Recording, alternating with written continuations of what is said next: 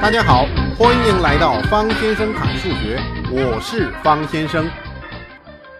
最近有很多听众给方先生留言呐，做一个回复。呃，听众叶影熙在留言当中说啊，他说说得好，好的，那么方先生对你表示感谢，谢谢。那么扶持足球鞋，他在说现在心情真的很糟糕。那方先生说，你调整一下心情，不管经历什么。明天都要始终面对。假如生活欺负了你，不要悲伤，不要哭泣。生活其实也欺负别人呐，好吧？谢谢你，祝你有一个好心情。听众学武七言说：“好喜欢你哦啊，谢谢谢谢。”听众我是八王蛋啊，这个名字不怎么样哈。他说：“无限循环中出不来了哟。”呃，改个名字估计就能出来了，或者是你的网速不太好吧？祝你有一个好的心情，谢谢。今天来侃一侃找规律，找啊找啊找规律，找到一个好规律，敬个礼呀，握握手，我们一起做朋友，分数自然拿到手啊。这规律呀，你在哪里呀？你在哪里呀？我好想找到你呀。要说这找规律呀，我们首先得知道什么是规律呀，不然你找什么呀？这规律呀，它是自然界和社会当中诸多现象之间呐必然、本质、稳定、反复出现的关系，这就是规律呀。嗯，有的听众开始呵呵了吧？听了方先生讲的规律呀，还不知道规律是什么呀？那方先生举个例子，这爸爸是个男的，这就是规律呀。规律呀，它有几个特性：必然性。明天天要下雨，这就不是规律呀，它不是必然的呀。万一明天太阳出来呢？那我们换一个说法，明天太阳从东边出来，这就是规律呀，不可避免的就出现了呀。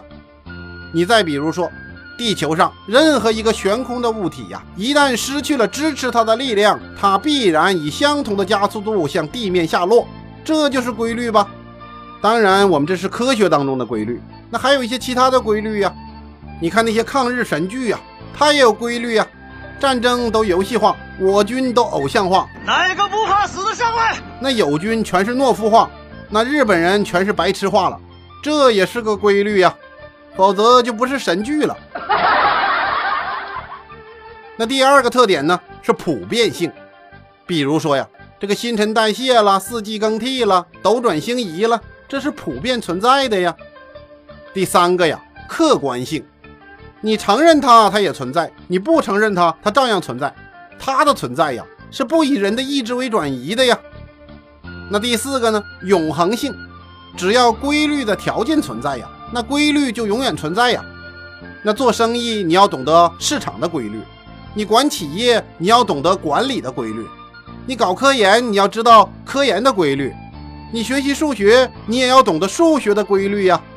方先生啊，就是按照我们初中数学的规律在砍数学嘛。找规律呀，就是让你发现规律。我们在数学上首先培养这个思维，这个规律啊，在其他学科上啊，那也是非常有用的。很多发明创造啊，它都是源自于对规律的总结。哦。那发明呢，就是应用自然规律解决技术领域当中特有的问题，而提出创新性的方案呐、措施啊，那不就行了吗？你就发明出东西来了。嗯，那莱特兄弟两个看到天上有飞鸟啊，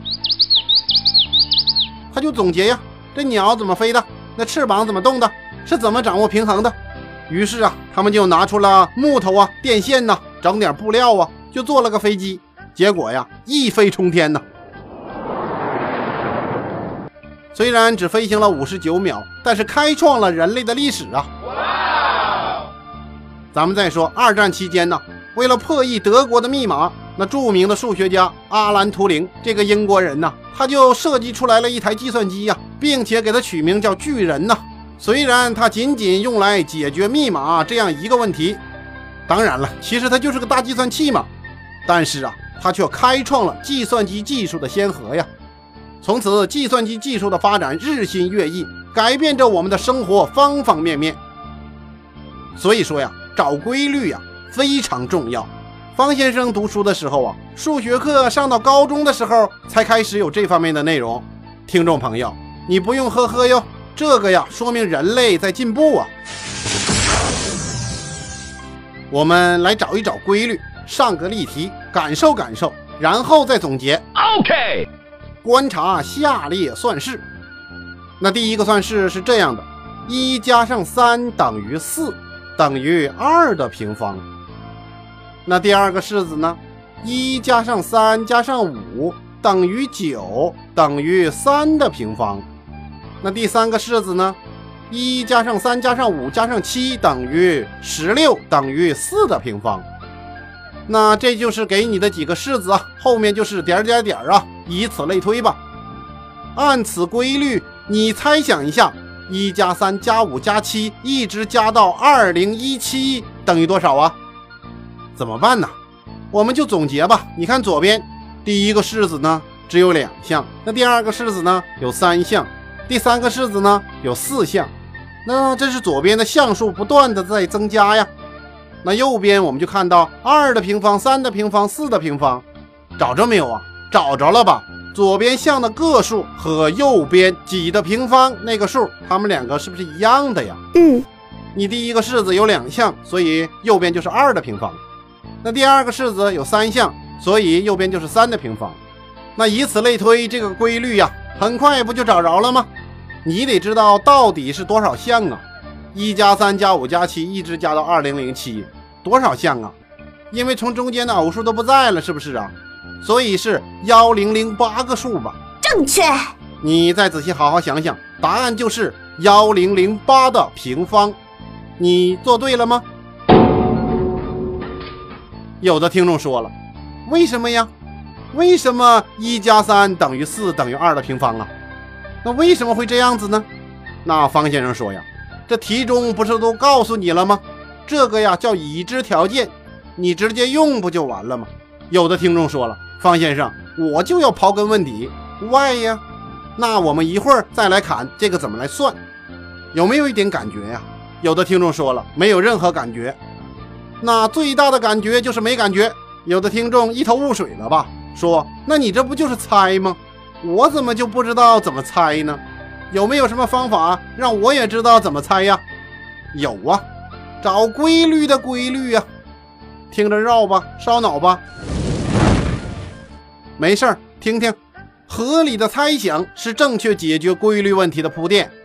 他的思路一般都怎么做呀？从简单的、局部的、特殊的这些情况出发呀。接下来你就找到了一个一般规律，你就能获得一个新结论呢。Yes，一般的找规律呀、你都需要观察、归纳、验证。有的特别难的，那你就得用类比联想啊。你要找到那些隐含条件，感觉怎么样？是不是感觉方先生什么都没说呀？嗯，对喽，找规律呀、你要慢慢体会。考试考你什么呀？都是你学过的数据呀、数字啊，或者是图形啊这些关系的规律呀、当然，我们不仅仅要着眼于考试，我们还要培养自己分析问题的能力呀。方先生说呀，这就是素质教育呀。平淡，要说呀，素质教育如果达到了一定的高度，应试教育不是问题，碾压应试教育呀。而不平庸。好吧，上例题，如果一组数按规律排列，那么它的第 n 项如果是 n 乘以 n 减一，当然 n 减一用括弧括起来，n 为正整数，这组数的第十项是什么呢？这里是不是给了你个公式啊？嗯，那第 n 项就是 n 加一与 n 的积呀，这个呀，数学上我们叫它通项公式。那第几项用它求都行啊。让你求第十项，把 n 等于十往里面一带，求出来了吧？十乘以十加一等于一百一十，搞定。嘿，说这道题的答案给你带来安全感没有啊？Oh no！这个呀，就叫做数列。数列就是一列数啊。有的听众说了，这也不是一列数啊，列是竖着的呀，这应该叫做一行数啊，数行啊。告诉大家，数列是个专有名词，就这么叫。估计最早的数学家呀，可能是竖着写的，反正咱不管它横着写、竖着写，都叫数列。OK，数列呀，在初中阶段考你的时候，无外乎就是这样几种情况：等差数列了，等比数列了，变形的等差等比数列了，等差数列粘在等比数列上了，还有一种特殊的数列——斐波那契数列，就是那个兔子数列呀。说这些呀，主要是为高中阶段提供知识储备，同时也可以开阔你的视野呀，培养你创造性的思维能力和规律的总结能力。那什么是等差数列呀？刚才我们提到过，后一个减去前一个的差，它是相等的。等差数列好理解吧？嗯。刚刚我们才砍到过，一加三加五加七，一直往下加，这就是等差数列呀。那说这和怎么求啊？那我们做个假设吧，比如说我们有 n 个这样的数，那就是一加三加五加七，一直加到二 n 减一吧。哎，有的听众说，怎么是二 n 减一呢？你自己可以去试一试嘛。二 n 减一呀，当 n 等于一的时候，是不是就是第一项啊？当 n 等于二的时候，是不是就是第二项啊？那说怎么给它求和呢？有公式，首尾相加呀，再乘以项数除以二。你一整理，答案就出来了吧？那就是 n 的平方啊！有的听众说了，我也不知道这公式啊。其实啊，你想想啊，把首尾相加呀，那就相当于把这些数啊，两个一组，两个一组啊，并且它们的和都相等啊。最后有多少组这样的数啊？那就是总数的一半呗。这个呀，好理解，不用背哈，直接你理解几次就知道了。执行命令吧。那咱们再说这等比数列呢，那就是后一个除以前一个，这商是相等的呀，这就是等比数列了，也就是它们的比值相等啊，和等差数列的概念有点像吧？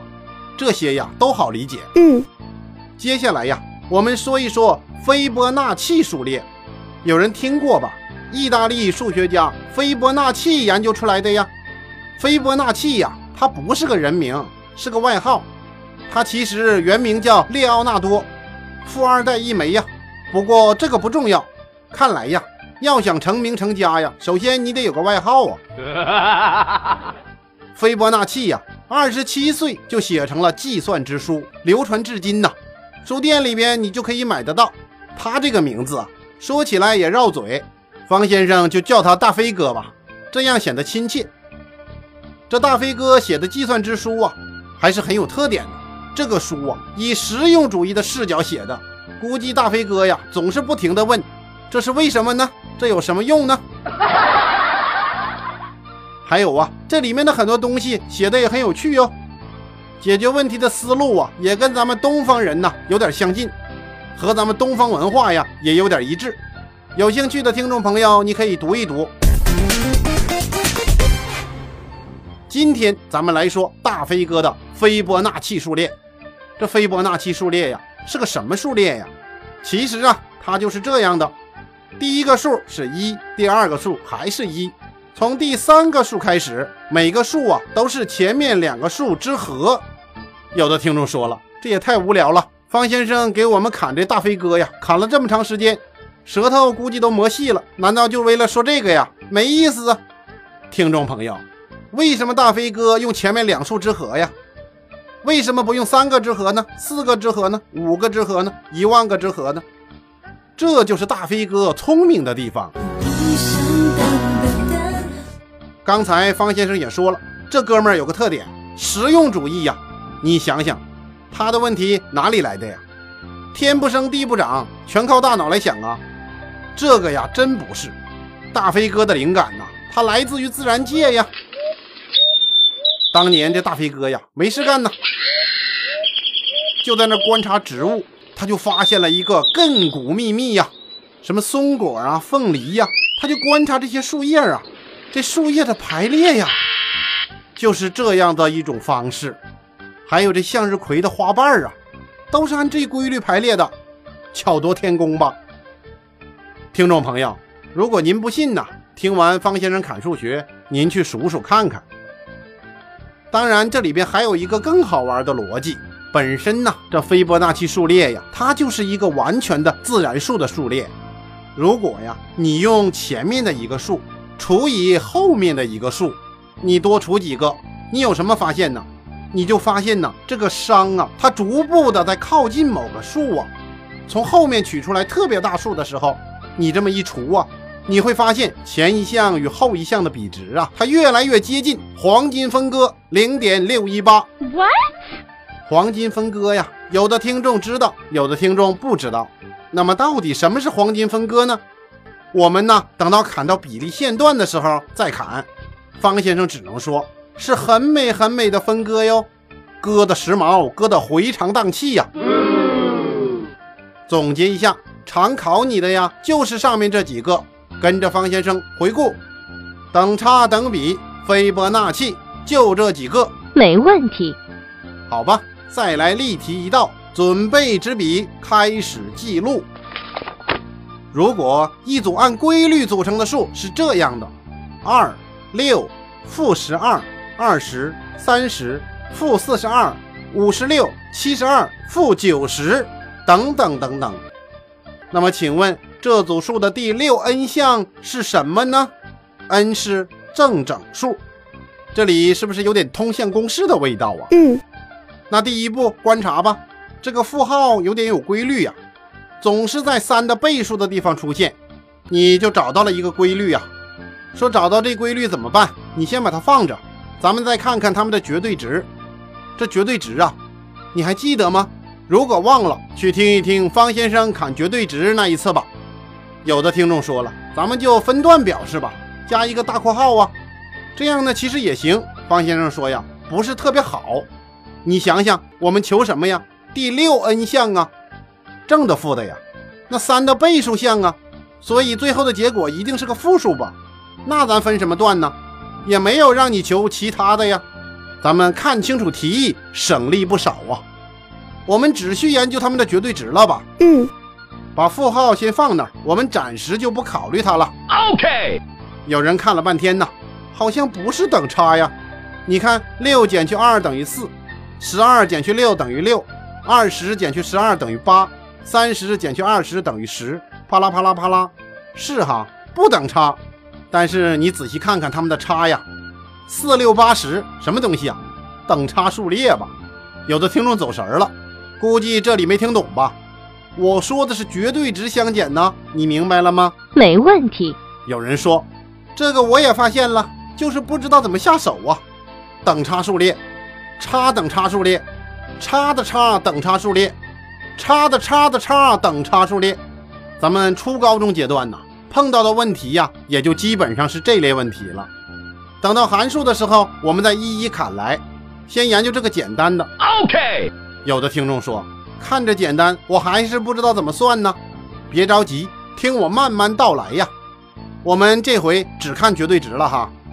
那第一个数呢，它就是二。那第二个呢，就是二加四。第三个呢，二加四加六。第四个呢，二加四加六加八。那第 n 个呢？这里就开始推理了，瞪大眼睛，竖起耳朵。其实也不用那么费劲了吧？那就是二加四加六加八，一直加到二 n 吧。那第六 n 个呢？那最后就加到十二 n 呗。那这回我们得求和了吧？怎么求和呀？等差数列求和呀，两头相加，再乘以总数除以二。这个公式，方先生刚才是不是给你分析过了呀？好理解，高斯就是那个高王子啊，他就是靠这个征服了他的老师的呀。所以我们就把首尾相加，二加上十二 n，再乘以项数六 n 除以二。所以经过计算，那最后算出等于多少啊？六 n 乘以六 n 加一，当然六 n 加一用括号括起来。有的人说这就是答案了吧？非也非也，你再想想，这一项是不是个负的呀？嗯，绝对值的这个事情，我们还是要把它想起来哟，前面加个负号。当然，最后你要把它整理开，变成一个多项式，那答案就是负的三十六 n 的平方减去六 n，费脑子吧？好吧，爹妈给了我们一个大脑啊，好东西啊，充分用起来，分析这个世界，分析数学问题，开启我们的心智，一个崭新的科学家就出来了。